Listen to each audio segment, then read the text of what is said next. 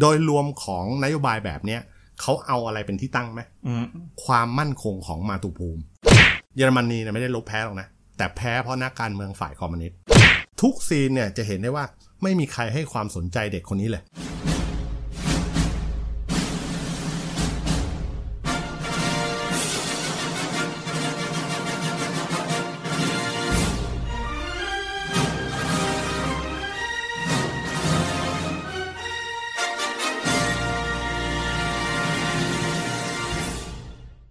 ครับสวัสดีครับท่านผู้ฟังครับ ขอต้อนรับท่านผู้ฟังเข้าสู่รายการ The Slot Old Man คนแก่และหนังครับ อยู่กับเราเหมือนเดิมครับ ผมโมดครับ ผมต้นครับ ครับ วันนี้เราก็จะมาพูดเกี่ยวกับเออตอนชื่อตอนว่าโศกนาฏกรรมลำลึก ซึ่งหนังที่เราคัดสรรมาก็คือหนังเรื่อง The Schindler List อ่า นะฮะอ่าตอนนี้เพื่อไม่ให้เป็นการเสียเวลาก็คือให้ต้นเล่าโครงเรื่องของหนังเรื่องนี้นิดนึงว่าเป็นยังไง อ่า คือไอ้เรื่องเนี้ยนะมันเป็นเรื่องจริงของชาวเยอรมันนะ อือฮึ ที่ชื่อนายออสการ์ชิลเลอร์เนี่ย คือแรกเริ่มเดิมทีเนี่ยเขาพยายามจะหากำไรจากสงคราม ด้วยการใช้แรงงานยิว อืม ทีนี้ต่อมาเนี่ยพอคนยิวมันถูกฆ่ามากขึ้น เขาก็เริ่มตัดสินใจว่าเฮ้ยกูต้องใช้เงินทั้งหมดที่มีละในการติดสินบนทหารเพื่อทำลิสต์รายชื่อของคนเนี่ย เพื่อเอาไปอยู่ที่โรงงานใหม่ อืม เออคือใจอะอยากจะช่วยให้ได้มากที่สุดอะ อืม เออปรากฏว่าไอ้ลิสต์เนี่ยมันช่วยชีวิตคนงานได้ทั้งหมด 1,100 ชีวิต จนสุดท้ายเนี่ยแกก็ได้รับคำสรรเสริญจากชาวยิวในเวลาต่อมา อืม แต่มีมีข้อมูลเล็กน้อยนะ อ่าฮะ คือไอ้เรื่องเนี้ยรู้ป่ะพุ่มกับคือใคร เอ่อรู้สึกจะเป็นสตีเวนสปิลเบิร์ก อ่า คือตอนที่สปิลเบิร์กทำเรื่องเนี้ยเขาทำเรื่องจูราสิทพาร์คด้วยนะ อ๋อทำคู่กัน อ่า แต่ อืม ช่วงนั้นน่ะ คนจะรู้รู้จักจูราสิทพาร์คมากกว่า เพราะมันเป็นหนังแบบบ็อกออฟฟิศอ่ะ อืม แต่อันเนี้ยมันเป็นหนังรางวัล อืม เออ แล้วที่มันเป็นไฮไลท์เลยนะ คือสปิลเบิร์กเขาประกาศว่าเขาจะไม่รับค่าตัวใด อืม เพราะว่า ค่าตัวจากหนังเรื่องชิลลิต ๆ ใช่ครับ อืม เพราะว่าเขาบอกว่าหนังเรื่องเนี้ยมันเป็นเงินเปื้อนเลือด อืม ก็โดยรวมของหนังมันก็จะพูดถึงการฆ่าล้างเผ่าพันธุ์ อ่า อ่าของชาวยิวในสงครามโลกครั้งที่สองก็เลยอยากถามต้นว่าไอ้การฆ่าล้างเผ่าพันธุ์เนี่ยมันเกิดขึ้นได้ยังไง โอเคครับ ก่อนอื่นเลยนะ ในแง่ความเชื่อเนี่ย ดั้งเดิมตั้งแต่สมัยโบราณกาลเนี่ย อืม มันมีพิธีกรรมที่เขาเรียกพิธีบูชาพระเจ้าเออ อืม มันจะแพร่หลายในประเทศกรีกโรมันอะไรอย่างเงี้ย หรือของชาวยิวเองก็มีนะ อืม ดังนั้นเนี่ยไอการฆ่าล้างเผ่าพันธุ์เนี่ยที่ภาษาอังกฤษเขาเรียกว่าโฮโลค u สเนี่ย มันก็เลยมีรากศัพท์มาจากภาษากรีกไง อืม เขาเรียกว่าโฮโลค u สตัน อืม ซึ่งมันเป็นสิ่งที่ใช้บูชาพระเจ้า โดยการเผาอย่างหมดสิ้นอะ ไอการเผายังหมดสิ้นเนี่ยมันรวมถึงการฆ่าอย่างสิ้นซากด้วยปะ ใช่ใช่ ประมาณนั้นก็คือเอาเหยื่อที่ใช้บูชายันไปเผาอะแหละ อืม ถูกไหมฮะ ต่อมาเนี่ยในกลางศตวรรษที่ 19 เนี่ย หลังจากกลุ่มต่างๆ ที่มันไม่เข้าข่ายอารยันผมเล่าตัดตอนนิดนึงนะ อืม เอ่อกลุ่มต่างๆ ที่มันไม่เข้าข่ายอารยันบริสุทธิ์เนี่ย ก็ได้ถูกนาซีเนี่ยสังหารหมู่ไปประมาณ 6 ล้านคน อืม คำคำเนี้ยมันก็เลยเปลี่ยนอ่าเป็นการสังหารหมู่ และก็การกำจัดเชื้อชาติกลุ่มใดกลุ่มหนึ่งเนี่ยให้หมดออกไปจากโลก เดี๋ยวมดจะขอถามต้นนิดนึงไอในกลุ่มที่ไม่เข้าข่ายเนี่ยที่ต้นเรียกว่าอารยันบริสุทธิ์เนี่ย คือมันคืออะไรอะ นะคือพวกไหนใช่ไหม อ่าคือพวกไหน เออก็คือพวกชาวโปแลนด์ ชาวสลาฟ ชาวโรมาเนียอะไรอย่างเงี้ยเป็นต้น ได้การฆ่าล้างเผ่าพันธุ์ในสงครามโลกครั้งที่สองเนี่ยมันเกิดขึ้นได้ยังไง คือจากประวัติศาสตร์นะ อ่าประวัติศาสตร์ เออคือเดิมทีเนี่ยพวกยิวเราก็จะรู้อยู่ว่ามันเป็นพวกแบบเขาเรียกว่าอะไรนะเป็นพวกอพยพเออจากตะวันออกกลางมายังยุโรปอะไรอย่างเงี้ย อือฮึ นานเข้าเนี่ยพอชาวยิวมันมีมากขึ้นในหลายประเทศในยุโรปอะนะไม่ว่าจะเป็นฝรั่งเศสออสเตรียเยอรมันอะไรอย่างเงี้ยเออเอาเฉพาะในกรณีเยอรมันดีกว่า อืม ในเยอรมันเนี่ยชาวยิวเนี่ยส่วนใหญ่ช่วงนั้นเนี่ยเขาจะกลุ่มอำนาจทางเศรษฐกิจไว้ได้มาก พอประเทศตกต่ำเนี่ยคนส่วนใหญ่มันก็หันมาโทษยิวไง อืมอันนี้อันนี้อันนี้เกินไปหรือเปล่า ไม่รู้ เพอเป็นพวก พอพอ พา ไม่ น พอไม่ดีแล้วผ่าน เออก็ประกอบกันนั้นเนี่ยเออมันมีสงครามโลกครั้งที่หนึ่งเกิดขึ้นไง เยอรมันเนี่ยช่วงนั้นเนี่ยมันเริ่มมีการปกครองแบบประชาธิปไตยแล้วนะ อืม เออเขาก็จัดให้มีการเลือกตั้ง แต่ปรากฏว่ารัฐบาลที่จัดตั้งขึ้นมาเนี่ยไม่สามารถแก้ปัญหาเศรษฐกิจได้ อืม ผู้คนมันก็เลยอดอยากแล้วก็ตกงานเป็นล้าน อืมก็ต้องโทษชาวยูเหมือนเดิม เอออันนี้พูดถึงเยอรมันนะไม่ใช่ไทย มันก็มีบ้าง เออ ก็สุดท้ายผลมันก็เลยทำให้ชาวเยอรมันเนี่ยหันไปหาผู้นำคนใหม่ ซึ่งผู้นำคนนั้นคือ อดอล์ฟฮิตเลอร์ ถูกต้องครับ อือฮึ เอ่อหลังจากนั้นการฆ่าล้างเผ่าพันธุ์มันก็เลยเกิดขึ้นครับ จริง ๆ แล้วเนี่ยในเยอรมันเนี่ยนอกจากระบบสภาวะทางเศรษฐกิจแล้วเนี่ย แล้วก็การเหยียดเอ่อคนที่เป็นคนยิวแล้วเนี่ย อ่า มันมีเหตุผลอื่นไหมที่ว่าทำไมคนเยอรมันเนี่ยเขาถึงชอบอดอล์ฟฮิตเลอร์ ก็มีนะ เพราะว่าฮิตเลอร์เนี่ยเขาได้นำเสนออุดมคติเรื่องสังคมที่มันปราศจากความชักขัดแย้งทางชนชั้นเนี่ยคือใช้เป็นธีมหลักในการหาเสียงนะ อืมฟังแล้วมันคุ้นๆนะเนี่ย บบ้านเราก็มีเรื่องชนชงชนชั้นอะไรพวกนี้ ก็ นะ ก็มีบ้าง เออ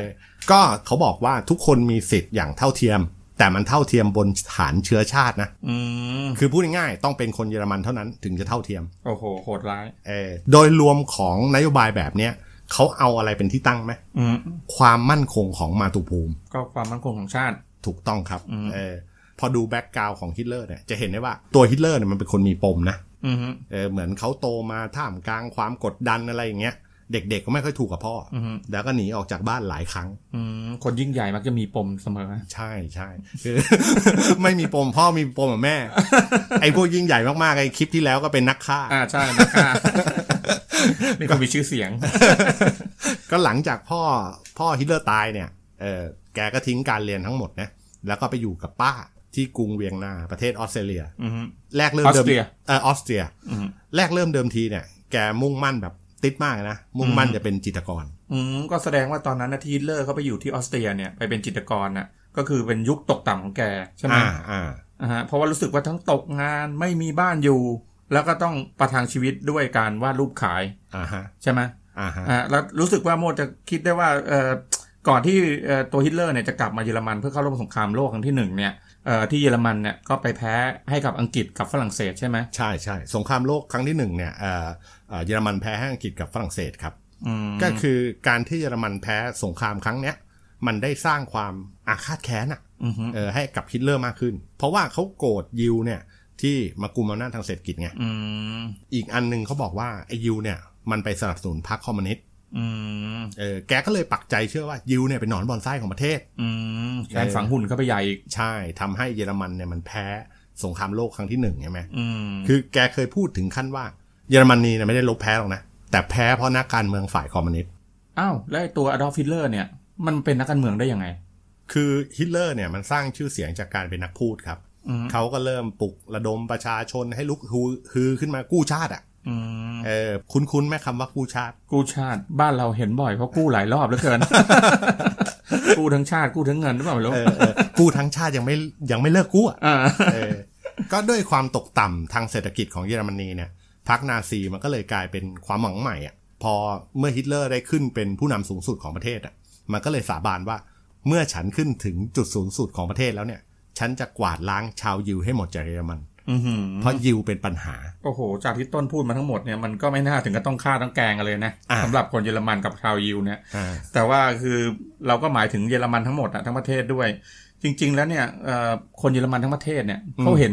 เขาเรียกความสำคัญของนโยบายของฮิตเลอร์เนี่ยได้ยังไง อ่าสำหรับคนที่แบบพวกเราเรามอง อ่า นะ ใช่ เออมันมนุษย์มันไม่น่าโหดร้ายขนาดนั้นนะ อ่ามัน เอ เอ อ อะอะไรต้องฆ่าต้องแกล้งกันนะมันก็โหดร้ายไปนิดนึง เออ แต่คนเยอรมันส่วนมากเนี่ยเขากลับเห็นด้วยเนี่ยเพราะอะไร เอออันนี้มันมีเหตุผลอยู่นิดนึงนะ คือถ้าเราย้อนกลับไปดูในประวัติศาสตร์โลกเนี่ย เราจะเห็นได้ว่ากระแสเกลียดชังชาวยิวเนี่ย มันมีมาตั้งสมัยคริสตกาลแล้วนะ อืมดึกดำบรรพ์แล้ว ถูกครับ โดยชาวคริดส่วนใหญ่เนี่ยแกเชื่อว่ายิวเนี่ยมันเป็นตัวการทำให้พระเยซูถูกตึงกางเขนเนี่ย อืม จำได้ไหม ก็คือทำให้พระเยซูสิ้น อ่า ตายนั่นเอง เป็นคน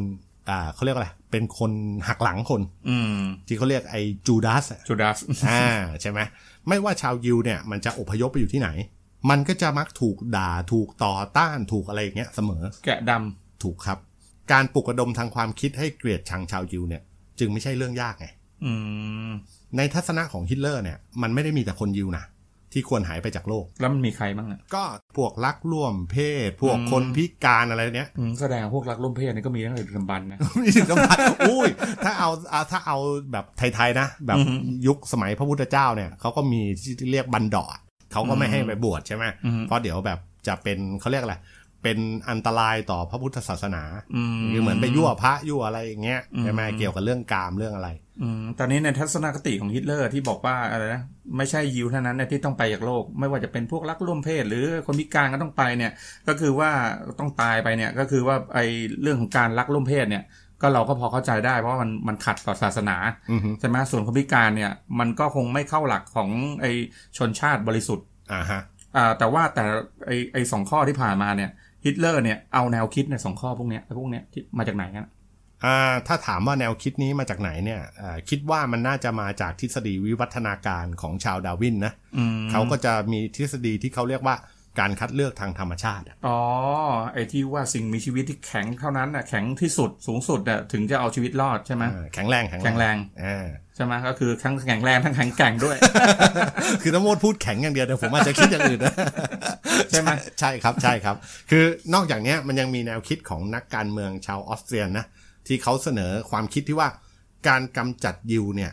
ก็เป็นไปเพื่อป้องกันไม่ให้ชาวเยอรมันเนี่ยกลายเป็นคนกลุ่มน้อยของประเทศในอนาคตข้างหน้า อืมก็เริ่มมีความคิดมาก่อนหน้านี้อยู่แล้ว เออก็อันนี้อันนี้เป็นของนักการเมืองนะ อืม เออแต่ผมว่าอิทธิพลที่เป็นอ่าเขาเรียกอะไร เป็นรากฐานของความคิดเรื่องชนชาติอารยันเนี่ย จริง ๆ เนี่ยมันมาจากงานเขียนของคนที่ชื่อว่าลันฟอนรีเบนเฟล อืม ไอคนเนี้ยเป็นนักบวชชาวออสเตรียนนะ อืม เออคือแกก็ได้นำเสนอความคิดเรื่องความสูงส่งของพวกอารยันเนี่ย รู้ไหมด้วยวิธีอะไร ไม่รู้ครับ คือเขาใช้การตีความพระคัมภีร์ ว่าด้วยเรื่องการสร้างมนุษย์ของพระเจ้า อืมโอ้ถ้าอย่างนี้มันก็แย่สิเพราะคนพูดเนี่ยเป็นนักบวชอ่ะ เออ มีใครก็ไม่กล้าหืออะดิ ใช่ ใช่ไหม เป็นเป็นพระไปเถียง เป็นพระ บาป อ่าพระนักบวชนะ เออเถียงเถียงว่าอะไรบาป อืม ก็เขาอ้างว่าไอสิ่งที่เขารู้เนี่ย เขารู้มาจากอะไรไหม อืม สภาวะการรู้แจ้ง เป็นคนพุทธก็เหมือนนั่งทางในแล้วรู้อะ นั่งสมาธิ ใช่ อืม อารมณ์ประมาณนั้นแต่ผมไม่รู้ว่าศาสนาคริดนี่เขารู้แจ้งด้วยนั่งสมาธิหรือเปล่านะ อืม เออเขาบอกว่าเขาไปรู้แจ้งมาจากตอนที่เขาไปค้นพบหลุมศพของอัศวินเทมป้า อืม โมรู้เรื่องพวกอัศวินเทมป้าถูก ก็ ไหม ก็ก็นิดหน่อยแต่ว่าโหมันคนละเรื่องนะ อ่ะอ่ะอ่ะอ่ะไม่ไม่ลากเข้าไป ไม่ลากเข้าไป อ่าอ่าอ่าคือจากนั้นเนี่ยเอ่อในลันฟอร์ลีเบนเฟลเนี่ย แกก็เริ่มพัฒนาทฤษฎีที่เขาเรียกว่าบูบอนอารยานิส อืม แล้วก็อีกทฤษฎีหนึ่งคือเป็นแนวคิดเกี่ยวกับคนชั้นล่างอะ่ะ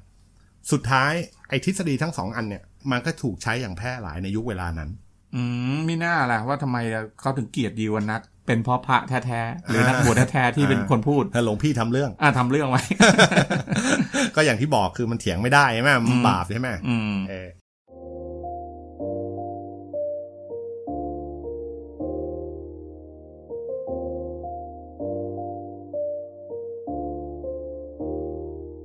ทีนี้หลังจากที่ฮิตเลอร์ได้รับอิทธิพลที่เราได้เล่าไปแล้วข้างต้นนะนะเอ่อแกก็เลยพัฒนามาเป็นรูปเป็นร่างมากขึ้น ก็คือเป็นหนังสือที่เขาเรียกว่าการต่อสู้ของข้าพเจ้านะ อืม คือในหนังสือเนี่ยมันจะมีเนื้อหาประมาณว่าเป้าหมายและนโยบายของพรรคนาซีเนี่ยมันจะมี 25 ประการนะ อืม ยกตัวอย่างเช่นเอ่อจุดมุ่งหมายทางการเมือง 4 ข้อระบุไว้ว่า ไม่มีใครอื่นนอกจากชาวเยอรมัน ที่จะได้รับสิทธิเป็นพลเมืองของประเทศโดยสมบูรณ์ ไม่มีใครอื่นอีกนอกจากผู้ที่มีเชื้อสายเยอรมันแท้ๆที่จะได้รับสิทธิมาเป็นสมาชิกสภาแห่งชาติได้ โอ้โหนี่กีดกันคนอื่นหมดเลย นอกจากชาวเยอรมัน นอกนั้นคนอื่นไม่สามารถมีสิทธิ์เลย ใช่ โอ้โห นอกจากเนี้ยแม้แต่การอธิบายเรื่องเชื้อชาติของชาวอารยันอะไรอย่างเงี้ยก็มีการกล่าวถึงยิวในแง่ที่ว่าเป็นกาฝากของประเทศนะนับถือศาสนาที่ผิดแปลก แล้วก็รวมถึงการเป็นนักหลอกลวงชั้น โอ้ เยี่ยม โห นี่นี่เขาด่ากันแบบว่าอืมไม่มีชิ้นดีขนาดนี้เนี่ย มันก็เหมือนกับการนับถอยหลังมันเหมือนกรียุคใช่ไหม ใช่ คือถ้าพูดถึงกรียุกอะนะ อืม มันก็มีความรุนแรงเกิดขึ้นเรื่อยๆ จนกระทั่งเป็นความรุนแรงที่สุดเหมือนที่เราดูในหนังนั่นแหละ อืมแล้วเหตุการณ์จริงเนี่ยมันเริ่มแตกหักตอนไหนระหว่างชาวเยอรมันกับชาวยิวเนี่ย อ่าไอคืนวันนั้นเนี่ยนะเขาเรียกว่าคืนกระจกแตกครับ อืม เกิดขึ้นเมื่อวันที่ 9 พฤศจิกายน ปี 1938 แต่ก่อนจะไปถึงตรงนั้นนะ คือผมอยากจะเกรินปรากฏการณ์ที่นำมาสู่เรื่องนี้สักหน่อยหนึ่ง อืมเป็นไงครับไหนลองว่ามันนิดนึง อ่า ก็คือเมื่อประมาณ 1 ปีก่อนหน้าเนี้ย ไอตัวฮิตเลอร์เนี่ย หลังจากขึ้นเป็นผู้ดำรงตำแหน่งทางการเมืองสูงสุดแล้วนะ อืม ก็ได้แจ้งกับผู้นำฝ่ายทหารว่า เขาอะตัดสินใจจะทำสงคราม อืม คือเป้าหมายของสงครามครั้งเนี้ย เพื่อคุ้มครองและปกป้องประชาชน รวมถึงควบคุมจำนวนประชากร ม ไออันหลังเนี่ยน่าสนใจ อืม เออเพราะว่าเขาบอกว่าสิ่งที่จำเป็นจะต้องทำก็คือ การจัดการพื้นที่ใช้สอยในประเทศให้มันกว้างขึ้น อืมอืม ซึ่งในที่เนี้ยแกหมายถึงประเทศเพื่อนบ้านด้วยนะ อืม อย่างพวกออสเตรียหรือเอ่อเชโกสโลวาเกีย โอ้ อะไร โห พวกเนี้ย อย่างนี้ก็แย่ดีถ้าว่าใครมีเพื่อนบ้านอย่างแกเนี่ยก็แย่ดีเพราะว่านโยบายอย่างนี้ก็เท่ากับว่าไปบุกลุกลุกลานประเทศอื่น เพื่อขยายอาณาเขตอ่ะอาณาเขตของประเทศให้เพิ่มขึ้นใช่ไหม อ่า คือพูดง่ายๆอ่ะเพื่อนบ้านซวย อืม เพราะก่อนหน้านั้นเนี่ยไอการคุกคามยิวเนี่ย มันยังไปไม่ถึงเรื่องชีวิตและทรัพย์สินไง อืม เออแต่หลังจากกองทัพเยอรมันเนี่ยเคลื่อนทัพเข้ากรุงเวียงนาเนี่ยก็ปรากฏว่าธุรกิจร้านค้าของชาวยิวเนี่ย มันก็ถูกทำลายบ้าง ถูกปล้นสะดมบ้าง อืมอืม เออที่สำคัญเลยคือแม่ทัพของฮิตเลอร์เนี่ยมันเหมือนมันประสานเสียงกันเลยนะ อืม อย่างเช่นเอ่อเฮอร์มันเกอร์ลิงเนี่ยเขาก็อ้างว่าไอ้ที่ทหารชาวเยอรมันไปทำงั้นเนี่ย เพื่อเป็นการตรวจสอบเอ่อตรวจสอบอะไรไหมทรัพย์สินของชาวยิว ในการเหมือนภาษาไทยใช้คำว่าจัดระเบียบ จัดระเบียบ ในเวลาเดียวกันเนี่ยไอ้เกอร์ลิงเนี่ยอ่าไปในกรุงเวียงนานถูกไหม เวียนนาอ่ะ เออแต่ในเวลาเดียวกันในกรุงเบอร์ลินเนี่ยโยเซฟกิปเปิลเนี่ยมันก็เรียกร้องให้ตำรวจเนี่ยมามีส่วนร่วมในการต่อต้านชาวยิวด้วย โอ้อย่างนี้มันก็คือคล้ายๆว่าเป็นแผนการที่แบบว่าบีบชาวยิวให้ออกไปจากประเทศใช่ไหมเพราะว่าเนื่องจากว่าอยู่ๆต้องไปยึดทรัพย์สินหรือไปอะไรก็คือว่าเอ้ยมึงต้องไปถ้าไม่งั้นมึงโดน ถูกต้อง ใช่คไหม รับพอหลังจากการยึดทรัพย์เนี่ยหรือผมเรียกจัดระเบียบแล้วกันนะ อ่าจัดระเบียบดีกว่า มันก็เกิดชนวนความรุนแรงขึ้นอีกนะ อือฮึ เพราะว่ามันมีเหตุการณ์เกิดขึ้นที่ฝรั่งเศส เมื่อเด็กหนุ่มคนหนึ่งเนี่ยนะแกได้บุกเข้าไปสังหารทูตของเยอรมันในกรุงบารีส อือหือเด็กคนนี้เนี่ยเด็ดเดี่ยวใจกล้า ใจ มาก ใจถึง ใจถึง ใจถึงเพึ่งได้ ใจถึงพึ่งได้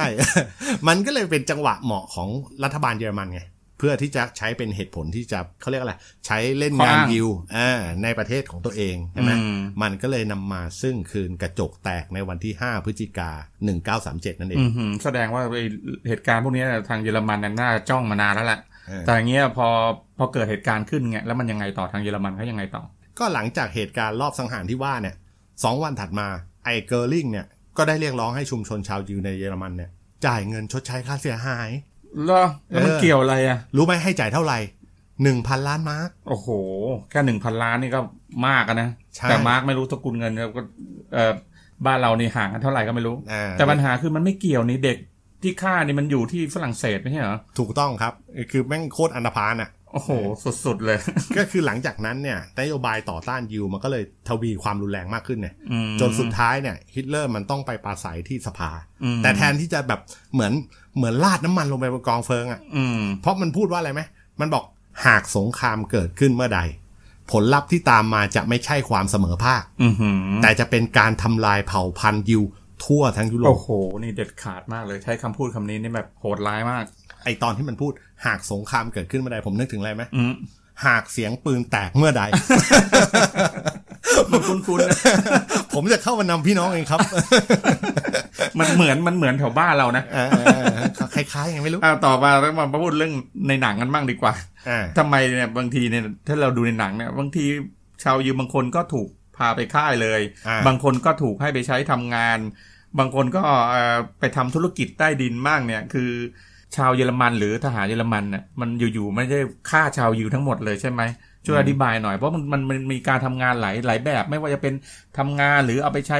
แรงงานหรือว่าเอาไปอะไรเขาเรียกว่าขายของใต้ดินให้กับทหารเยอรมันเนี่ย โอเคครับ คืออย่างนี้ในยุคนั้นเนี่ยเขาจะแบ่งพวกยิวเนี่ยออกเป็นสองประเภทนะ อืม ก็คือถ้าพูดถึงว่าเรามองยิวเป็นทรัพยากรบุคคลเนี่ย อืม อ่า มันก็จะเป็นคนงานชั้นดีกับคนงานชั้นเลว อ๋อ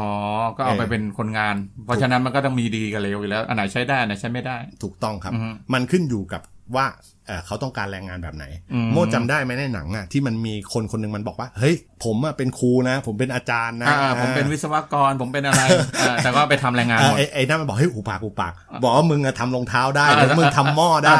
ท เออ นั่นแหละ ก็ถ้าพูดถึง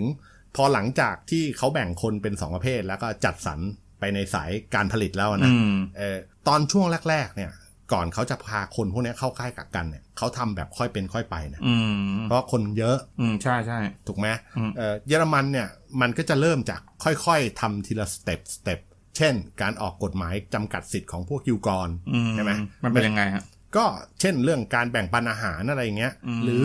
การกำหนดพื้นที่ในการสัญจร ม คือพูดง่ายๆถ้าคุณติดดาวเดวิดอะนะ อืม คือถูกมาร์คเครื่องหมายว่าเป็นยูเนี่ย เป็นยิวก็ในหนังที่เราเห็นก็ก็จะเป็นพวกแถบผ้า อ่า ที่หัวไหล่ไอ้ อ่ะ ที่เขาไอ้แขน อ่า ถ้าคุณมีแถบผ้าเนี้ย อืม เป็นลูก เดอะ ดาว ดาวเลยนะ ดาว ดาวเดวิดอ่า อืม คือคุณเดินบนฟุตบาทไม่ได้นะ โอ้โห เออเหตุผลเพื่ออะไรโมรู้ไหม อืม เพื่อที่จะแยกชาวยิวเนี่ยออกจากคนเชื้อสายอื่น อืม จากนั้นมันก็ห้าม ห้ามเข้าอ่าร้านอาหาร ห้ามเข้าโรงมหรสพอ่าห้ามห้ามเดินบนฟุตบาทต้นบ่อไปแล้วใช่ไหม อื อันเนี้ยคือถ้าใครอยากจะรู้หรือใครอยากจะเห็นสภาพจำลองชัดๆ เนี่ย อืม ผมว่าเรื่องเนี้ยยังไม่ค่อยมีเท่าไหร่ ต้องไปดูเรื่องอ่า The p e n i s อืม เอ่อเรื่องเนี้ยจะเห็นชัดเลยว่ายิวเนี่ยถูกกีดกันยังไงบ้างนะ อืม สุดท้ายมันก็ขยับไปอีกระดับหนึ่งก็คือ การกวาดต้อนชาวยิวเนี่ยเข้าไปอยู่ในพื้นที่พื้นที่หนึ่งจำได้ไหมตอนที่เราพูดเรื่อง Black Lives Matter อะ อ่าฮะ แล้วเราบอกว่ากฎหมายการกู้เงินของอเมริกาเนี่ย อืม ใช่ไหมมันเอื้อประโยชน์ให้คนเขาเรียกคนจนน่ะ คนจนไม่ได้กู้ไม่ได้ เพราะมันมีศักยภาพ แอร์หรือคนดำเนี่ยเข้าไปรวมอยู่กระจุกณพื้นที่หนึ่ง คือถ้าคุณไปอยู่พื้นที่เนี้ยคุณจะกู้ได้ อ่าใช่ แล้วคนคนเขาเรียกอะไรคนจนคนไรมันก็เลย แบ่งคนแบ่งพื้นที่ ถูกครั ให้ บ อยู่ อ่าคนจนหรือคนดำเนี่ย อืม มันก็เลยไปรวมรวมอยู่ที่ที่เดียว ที่ที่เดียวกัน ซึ่งไอ้ที่เนี้ยเขาเรียกว่าสลัม อืม เหมือนกับสลัมในในหนังที่เราดูนี่แหละ อ๋อ เออแต่อันเนี้ยมันไม่ได้ให้ไปอยู่เฉยๆเหมือนคนอเมริกานะ อ่าฮะ มันให้ไปอยู่เพื่อรอการตัดสินใจจากเจ้าหน้าที่ว่าจะฆ่าหรือจะเอาไปใช้งาน โอ้โห แต่ว่าในหนังเนี่ยไอ้ที่ที่โมดเห็นนะที่เขาแบ่ง ตอนแรกก็ไม่เข้าใจหรอกว่าทำไมจะต้องแบ่งแถบไอ้ดาวเดวิดเนี่ย อ่า เพราะลืมไปที่ว่าแบ่งคนออกมาจากเชื้อชาติ เพราะว่าจริงๆแล้วในหนังมันมีพวกชาวโปแลนด์ชาวอะไรด้วยใช่ไหมก็เลยต้องแบ่งกัน อ่าฮะ แต่อันเนี้ยเนี่ยเอ่อในอย่างอย่างที่บอกเนี่ยเอ่อการแบ่งแรงงานที่เป็นแรงงานดีกับแรงงานชั้นเลวเนี่ยเอ่อมันก็จะมีการแบ่งโซนของการทำงานด้วยใช่ไหมเป็นโซน A โซน B ใช่ไหมอย่างที่เราเห็นในหนังเนี่ยพระเอกกับเพื่อนผู้หญิงเขาน่ะตอนที่ขี่ม้าขึ้นไปบนยอดเขาอะแล้วก็เห็นการสังหารหมู่ อ่า อ่าที่พวกเยอรมันเนี่ยให้ชาวยิวเรืองเอ้ยให้ชาวยิวเนี่ยยืนเป็นแถว เรียงแถว และเรียงเรียงกัน อ่า ก็ได้จัดระเบียบ เออ ใช่ไหม เออก็คือพวกเนี้ยพอมันแบ่งเสร็จปุ๊บเนี่ย มันก็จะเอา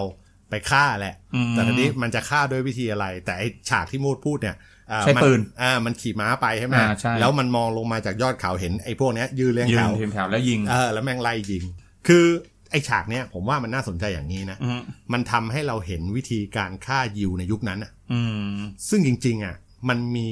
การใช้ระเบิด การใช้ควันไอเสีย เพื่อแบบให้สำลักให้ตายอ่ะ อืมอ๋อ จริง ๆ แล้วมันก็มีการฆ่าแบบหลายแบบเกิด ใช่ ขึ้นมาก่อนแล้ว ใช่ อืม แต่เราอ่ะไม่เห็นในหนังไง อ่าฮะ เออ แล้วจริง ๆ แล้วเนี่ยเอออย่างที่ต้นบอกอะไม่ว่าจะเป็นการไอ้ระเบิด อืม หรือว่าเกี่ยวกับไอ้ใช้ควันท่อไอเสียเนี่ย อืม แล้วอยู่ๆเนี่ยรู้สึกว่าเอ่อมันมีวิวัฒนาการขึ้นมาในหนังมันก็มีไว้ ก็คือว่าเอ่อจับคนไปรวมกันแล้วก็ลมแก๊ส อ่า ไอ้อย่างเงี้ยมัน พัฒนามา พั ยั ฒ งไง นาอ่ามันยังไง คืออย่างนี้ครับ เอาเหตุผลก่อนนะ คือไอ้วิธีที่เราบอกไปทั้งหมดเนี่ย มันเปลืองไง อืมเปิ เพ ง ราะ เปิงไง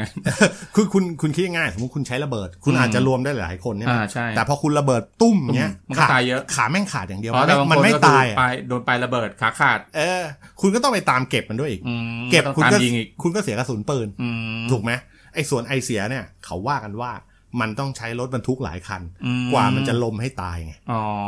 เออนาซีมันก็เลยคิดว่าเฮ้ย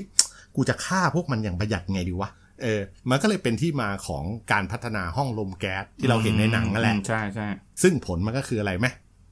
ยิวเนี่ย ตายหกล้านคน อือหื คือยิวในเยอรมันนะ อือหือ และก็ยิวในโปแลนด์อีก 3.5 ล้าน โอ้โห ช่างฉลาดหลักแหล มเสียนี่กันไร ไอ้วิธีการแบบเนี้ยเนี่ยคือจริง ๆ แล้วเนี่ย คือมันมันมีที่มาที่ไปไหมว่าทำไมฮิตเลอร์เขาถึงคิดวิธีการนี้ขึ้นมา คือมันเอามาจากไหน เอามา ใช่ จาไหกม ไหน เออคือมันเรียนแบบมาจากค่ายกักกันของสตาลินครับ อ๋อที่ของรัสเซียนะ อ่า อืม เออมันก็จะเป็นการเกณฑ์คนเข้าไปใช้แรงงานนะแล้วก็ให้เรียนรู้หลักการของลัทธิคอมมิวนิสต์อะไรเงี้ย อืม พอมันเรียนรู้เรื่องคอมมิวนิสต์แล้วมันก็ออกมาได้ไง อืม แต่ค่ายของฮิตเลอร์เข้าแล้วออกไม่ได้นะ โอ้โห คือเข้าไปแล้วก็คือตายอย่างเดียว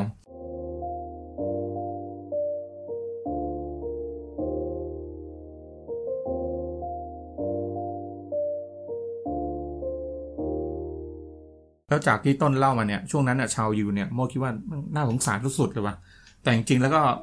บางส่วนก็กลับกัน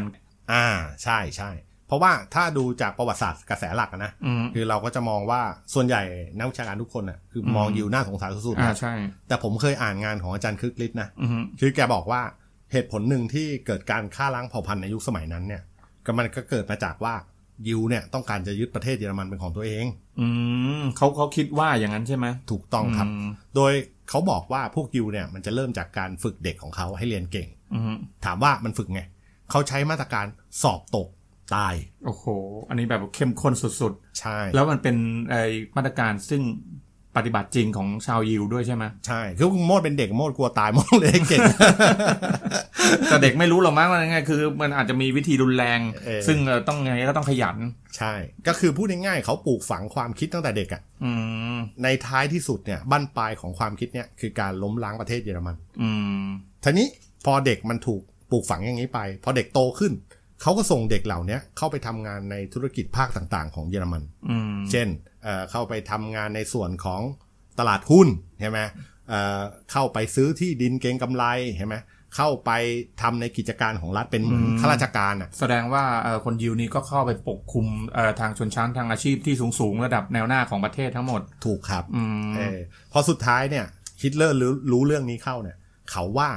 เยอรมันเนี่ยมันเกือบถูกกลืนไปหมดแล้ว อืมก็คือว่าคนเยอรมันจริงก็ไม่ได้ทำงานในตำแหน่งดีๆ ก็คือถูกคนยิวครอบงำประเทศไปหมดแล้ว อ่า อืม อันเนี้ยแหละเป็นเหตุผลว่าการล้างค่าเผ่าพันธุ์จึงเกิดขึ้น อันนี้เป็นอีกกระแสหนึ่งนะ อ่าฮะฮะถ้าตามเหตุผลอย่างที่ต้นว่าไปเนี่ย ก็คือการฆ่าคนยิวอะของนาซีเนี่ย มัน อ่าฮะ เป็นเหตุผลของเขาใช่ไหมที่ต้องฆ่า หรือว่าสิ่งที่พวกเขาทำเนี่ยมันทำได้ใช่ไหม คืออย่างนี้ คือถ้าตามงานของอาจารย์คึกฤทธิ์ที่เขียนนะนะ อืม ก็คืออาจจะต้องตอบว่าใช่ อืม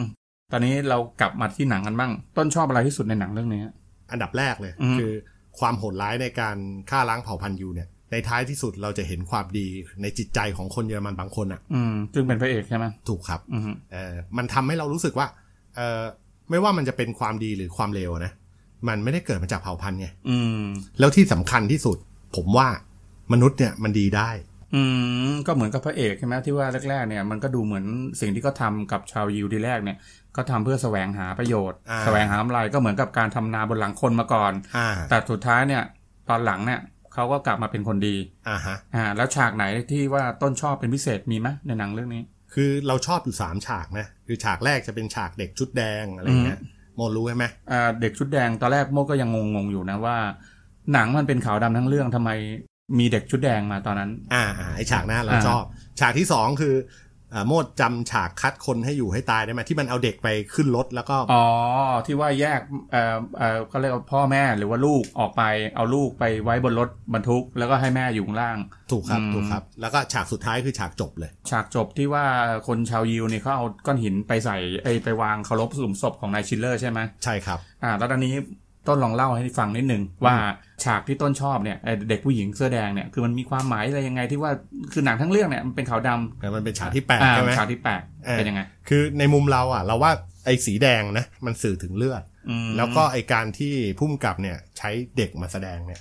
เด็กในฉากนั้นเนี่ยมันแสดงกริยาที่มันแตกต่างออกไปนะ อืม ถ้าโมสังเกตดูจะเห็นว่าเด็กเนี่ยมันสับสน อืม หลงทาง แล้วก็มันจะมีบางซีนเนี่ยเข้าไปซ่อนตัวใต้เตียง อ่าใช่ใช่ เออทุกซีนเนี่ยจะเห็นได้ว่าไม่มีใครให้ความสนใจเด็กคนนี้เลย อ่าใช่โมก็ดูอยู่มันก็เออมันก็เป็นอย่างนั้นจริง อืม เด็กชุดแดงวิ่งไปวิ่งมาแต่ว่าคนข้างๆไม่มีใครสนใจไม่มีใครหันไปมองเลย เออซึ่งไอประเด็นเนี้ยในมุมเราอะเรามองว่ามันเป็นภาพสะท้อนของคนยิวใน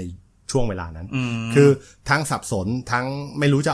จะไปทางไหน อืม แต่ปรากฏว่าแม้กระทั่งมันมีการฆ่าล้างเผ่าพันธุ์แบบเนี้ย อืม อาจจะเป็นคนทั่วโลก หรือแม้อ่ะอเมริกาเนี่ยเข้ามาร่วมสงครามโลกครั้งที่สองเนี่ย ปลายแล้ว เออทำไมคุณ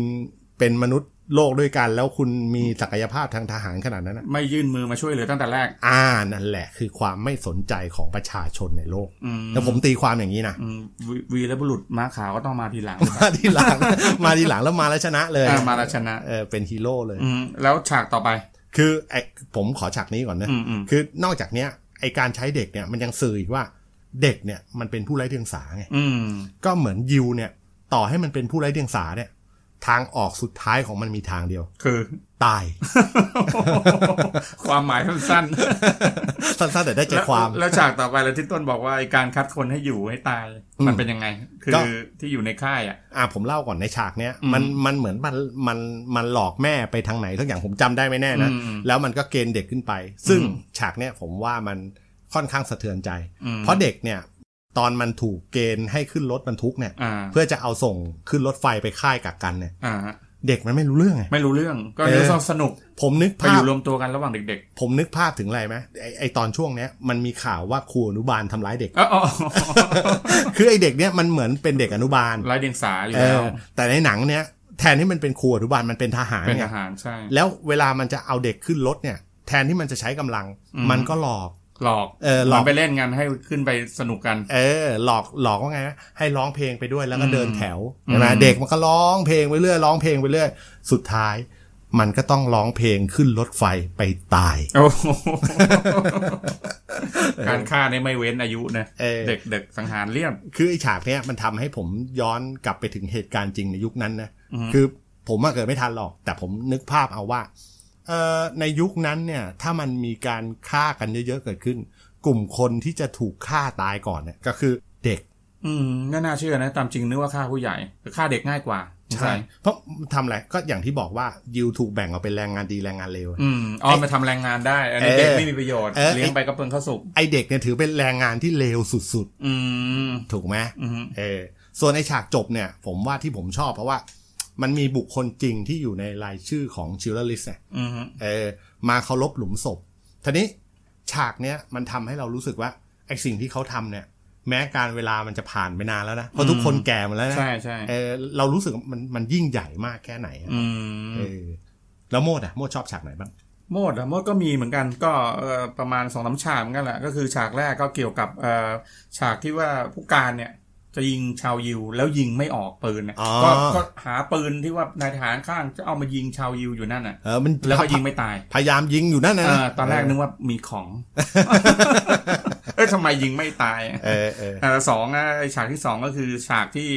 เอ่อชาวยิวอะที่อยู่ในรถไฟอะอยู่ในโบกี้รถไฟแล้วอากาศมันร้อน อ่า อ่าตัวตัวพระเอกของเราก็พยายามฉีดน้ำแต่การฉีดน้ำเขาก็มีการหลอกล่อไอ้ในในททหารหาร ด้วยอ่า เออ ว่าแบบว่าเอ้ยฉีดน้ำให้เขาหน่อยเถอะอะไรอย่างเงี้ยแต่ คือ ตามจริงแล้วมัน คือ ร้อนแล้วมั คื น อ ก็ไม่มีขาดอากาศขาดน้ำ คือทำทีเหมือนจะทรมาน อ่าใช่ เออ ให้มันให้มันทรมาน แต่จริงๆช่วย อ่า เออ ประมาณนั้น เออ แล้วฉากสุดท้ายก็คือที่คนยิวเนยทั้งหมดอ่ะรวมตัวกันแล้วหลอมแหวนให้กับพระเอก อ๋อ ที่ที่มันเอาฟันทองมาหลอม อ่า เป็นแหวน ใช่ ได้ไหม ใช่ เอง ใช่แกะ พอรู้แล้วนี่แกะฟันแกะเฟิร์นแล้วเรามาหลอมให้พระเอก เฮ้ยอย่างงี้แหวนจะเหม็น ไหม อ่ะ เฮ้ยแต่มันเป็นทองบริสุทธิ์นะ อ๋อ หลอมไปแล้วใช่ไหมอ่าอ่าเล่าเล่าหน่อยเล่าหน่อยเป็นไง ก็ฉากที่ยิงปืนไม่ออกเนี่ยก็มันแสดงให้เห็นว่าไอ้คนยิวเนี่ย จริง ๆ แล้วเนี่ยมันน่าจะเป็นคนไร้ค่ามาก เพราะว่ากูจะฆ่ายังไงก็ได้อะคืออยากจะฆ่าเป็นของเล่นน่ะประมาณนั้นน่ะ อ่า น่าจะเป็นอย่างนั้น อ่า อ่าแล้วก็ฉากที่ว่าฉีดน้ำบนโบกี้เอ่อรถไฟอ่ะก็จะเห็นว่าจริงแล้วเนี่ย ถึงแม้ตัวพระเอกจะเป็นคนเยอรมัน แต่เขาก็มีคุณธรรมเหมือนกัน อืม เพราะว่าจริง ๆ แล้วเนี่ยเอ่อความจริงเนี่ยเขาอาจจะกลัวบางอย่างด้วย อ๋อ อย่างตอนแรกเนี่ย ตอนที่ช่วยเนี่ย อ่ามั มันยังไม่เต็มที่ใช่ไหม ใช่ ตอนหลังนี่แม่งรู้สึกขายอะไรนะ ขายทรัพย์สินทั้งหมดอ่ะ ใช่ เพื่อเอาไปติดสินบน เพื่อช่วยติดสินบน เออตอนนั้น ทหารเพื่อช่วย เออ มันเหมือนว่าพระเอกเริ่มแบบไอ้คุณ ทำด้วยใจ ธรรม แล้วคุณธรรมมา เออ คุณธรรมภายในใจมันเริ่มแสดงผลแล้ว อื นะ มใช่ แล้วฉากสุดท้ายก็คือตอนที่เขาหลอมแหวนมานั่นน่ะ อ่า แหมถ้าเราเป็นเราเราก็น่าคิดเหมือนกันนะที่ต้นบอกอะมันจะเหม็นไหม เพราะว่ามันเห็นได้ชัดว่าพระเอกเนี่ย มันจริง ๆ แล้วเขาก็มีความเก็บกดเหมือนกัน ที่รู้สึกเนี่ยอยากช่วยชาวยิวเนี่ยให้มากที่สุด อืม แต่ว่ารู้สึกว่าตัวเองเนี่ยก็ยังทำไม่ดีพอ อื ม โดยที่เขา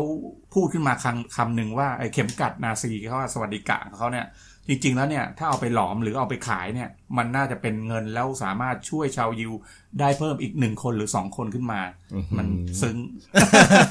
คือดราม่า อ่าใช่ เออคือแม้แม้แต่คนเดียว ฉัน อ่า ฉันก็จะช่วย ใช่ เออเพราะชีวิตคนมีค่ามากกว่า ใช่ สวัสดิกะทองอะไรอย่าง อ่า เงี้ยนะ ใช่ประมาณนั้น ทีนี้ไอประเด็นเรื่องสวัสดิกะเนี่ยผมว่ามันน่าสนใจนะ อืม เพราะว่ามันถือเป็นความเชื่ออีกอย่างหนึ่งที่ถูกมาใช้ซัพพอร์ตแนวคิดเรื่องชนชาติอารยันของนาซีเนี่ย อืมแล้วมันเป็นยังไงสวัสดิกะเนี่ยมันมีความหมายยังไงหรือมัน อ่ะเอาเริ่มต้นก่อนเลยนะ อ่า เออในทางศาสนาบ้านเรานะ อืม ให้เข้าใจกันง่ายๆสวัสดิกะเนี่ยมันหมายถึงวัฏจักรเกิดดับแบบไม่มีที่สิ้นสุดอะ อืม อ่า อันเนี้ยมันอาจจะเทียบได้กับธรรมจักร อืม เคยเห็นธรรมจักรที่ ที่ มีกวาง วงกลมอ่า อ่ามีกวางอยู่ข้าง อืม ๆสองข้างอะนะ สวัสดิกะก็จะคล้ายกันอย่างนั้นนะครับ ด้วยเหตุเนี้ย สวัสดิกะมันเลยอาจจะหมายถึงการบรรลุธรรมก็ได้ อืม พอเวลามันพูดถึงการบรรลุธรรมเนี่ย ตัวสวัสดิกะแสดงว่ามันมีอะไร มันมีพลังลี้ลับซ่อนอยู่ เหรอ เออ โอ้โห เขาเชื่อกันว่าอย่างนั้นนะนะ อ๋อมีสิ่งลึกลับด้วย เออแต่ แต่เราอาจจะแปลกใจนะว่าเฮ้ยไอ้เยอรมันเนี่ยมันคนละประเทศคนละวัฒนธรรมกับพวกเอเชีย อืม เออแล้วมันรู้เรื่องพวกนี้ได้ไงวะอะไรเงี้ย อืม เออ อ้าวแล้วมันรู้ได้ยังไงว่ามันมันมันมีเชื้อสายของมันด้วยเนี่ย ก็เยอรมันเนี่ยมันทำการศึกษานะว่าเอ่อจริง ๆ แล้วเนี่ยเผ่าพันธุ์เนี่ยมันมาจากไหน มันต้องไปค้นพบว่ามันเป็นชาวเผ่าที่เขาเรียกว่าอารยัน อืม ซึ่งไอชาวเผ่าอารยันเนี่ยมันก็มีพี่น้องอยู่ในอินเดียไง อืมคือเหมือนกับต้นตระกูล อ่า มีต้นตระกูลอยู่ในอินเดีย คนเยอรมันมันก็เลยเกิดความสนใจในภาษาของอินเดีย ในศาสนาของอินเดียเป็นอย่างมากอะไรเงี้ย อืม เออด้วยเหตุเนี้ยมันจึงเป็นเหตุผลที่ว่านาซีเริ่มศึกษาพลังเล้นลับ ซึ่งได้มาจากสวัสดิกะ อืม เป็นเหมือนเครื่องราง ถ้า อ่า บ้านเราก็ห้อยพระเอาดีกว่า อ่าพูดถึงเรื่องเครื่องรางดีเลย พอนาซีรู้ว่าสวัสดิกะเนี่ยมันมีพลังอำนาจอยู่ใช่ไหมนาซีมันก็เลยนำมาเผยแพร่ที่ประเทศมัน แล้วก็ใช้เป็นสัญลักษณ์มงคลต่างๆ ในงานพิธีต่างๆ อะไรเงี้ย สุดท้ายมันก็เลยกลายเป็นสัญลักษณ์ที่ใช้เชิดชูเชื้อชาติของตัวเอง อ๋อ แล้วก็เป็นสัญลักษณ์ประจำพรรคในที่สุด อืม นอกจากเนี้ยนะสวัสดิการของพรรคนาซีเนี่ยมันยังมีความหมายเชิงสัญลักษณ์ด้วยนะโมนรู้ไหม เป็น เพราะอะไร เป็นยังไง ไม่รู้อะมันมันมีสัญลักษณ์แบบประเภทไหน อ่าเขาบอกว่าสวัสดิการของนาซีเนี่ยมันเปรียบเสมือนตัว S 2ตัวทับกัน อ๋อ ซึ่งไอตัว S 2ตัวเนี่ยมันแปลว่าบ้านเมืองและความปลอดภัย อ๋อ มันก็เหมือนในนี่ดิคำมั่นสัญสัญญาของฮิตเลอร์ใช่ไหมที่เขาเคยให้ไว้ว่า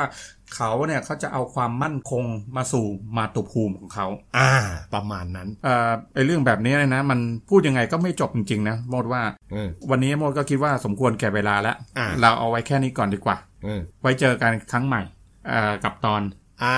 ตอนชื่อเหมือนเดิมครับ อืม ก็คือโศกนาฏกรรมโลกล้ำลึก อืม แต่คราวเนี้ยอ่าเราจะเอาหนังของคนผิวสีดูบ้าง อืม เอ่อ คนผิวสีนี่หมายถึงเอ่อเราจะไป ไม่ไม่ใช่สีเขียวสี ไม่ ดำ ไม่ไอตอนนี้มันเรื่องเรื่องราวของชิลลาริสเนี่ยมันเกิดขึ้น ยุโรป ในยุโรป อ่า แต่ผิวสีนี่ก็จะไปทางแอฟริกา ถูกต้องครับ อืม ก็หนังก็จะชื่อโฮเทลลาวันด้าครับ อืมโอเคครับ ก็ผมคิดว่าก็สมควรแก่เวลาแล้วก็ฝากขอบคุณท่านผู้ฟังทุกท่านที่ติดตามรับฟัง ครับผม และยังไงก็อย่าลืมบอกต่อแล้วก็กด ไลค์กดแชร์ กด เออ แชร์ด้วย เดี๋ยวจะมีจะมีประโยชน์กับพวกเรามาก เพราะว่า อ่าครับ ตอนนี้ยอดเราพุ่งมาก พุ่งพุ่งที่สุดมีคนฟัง 11 คน โอเคครับ วันนี้ก็เราสองคนก็ขอลาท่านผู้ฟังไปก่อนครับ สวัสดีครับ สวัสดีครับ